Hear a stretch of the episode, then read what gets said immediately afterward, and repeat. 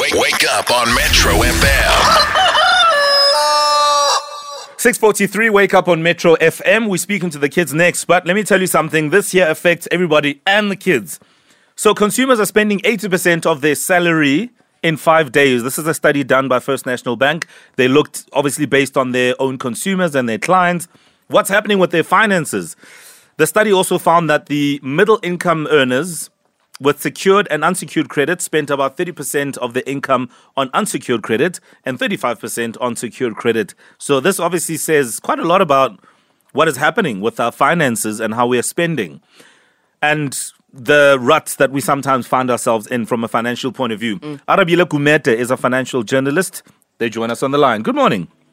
Yeah, good morning, Mo. Hope you're well, man.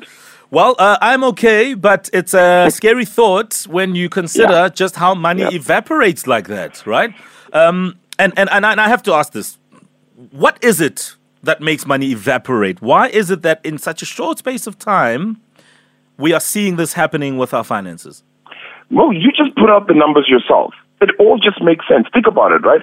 If you're going to have a car loan, a home loan, a personal loan, and you still have student loan debt, mm. and you have a credit card debt, that basically means that 65% of your salary already goes to that debt alone. Mm. And this is on average. We're talking on average. We're not even talking like as if this happens all the time. This is just according to FNB's data, and this is something that happens on average, which means there are people where it happens worse with the figures beyond 65%, right? Mm. So obviously the money can completely evaporate.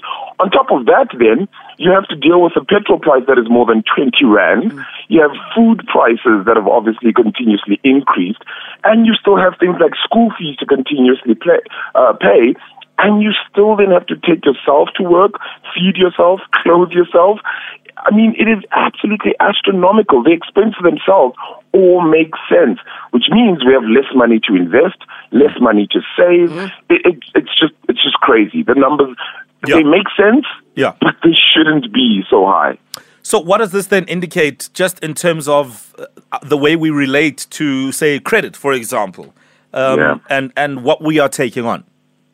Look, we're overstretched to begin with, right? So from the start, when with the moment we get our first job, bad decisions are already made at that point. Mm. Our finances have just completely stretched out so, so much. Mm. That's why we keep on trying to take on more and more debt.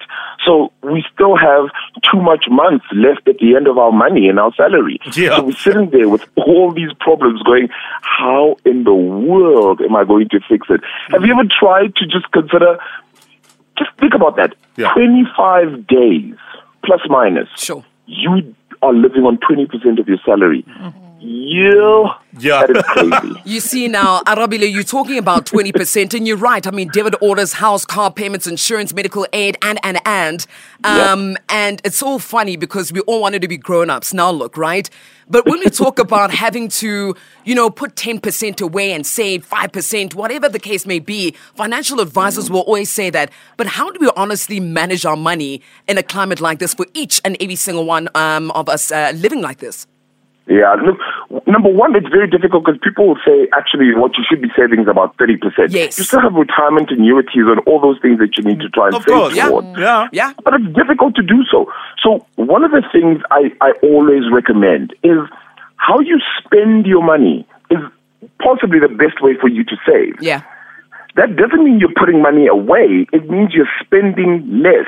Mm. So instead of maybe buying three All Gold tomato sauces, maybe just buy the one.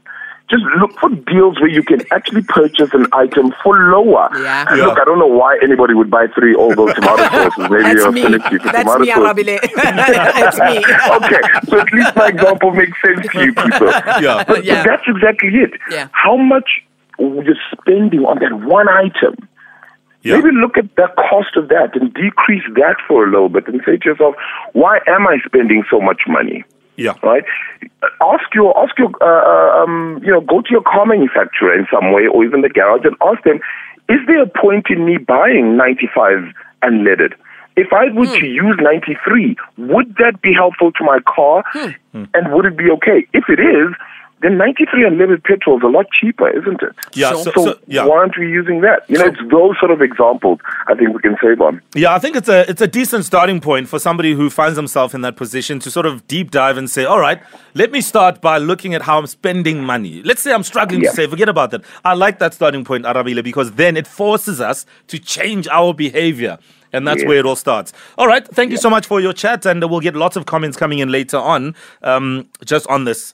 And uh, let's see what others have to say. Arabile Gumede is a financial journalist. We appreciate your time. Wake, wake up on Metro FM.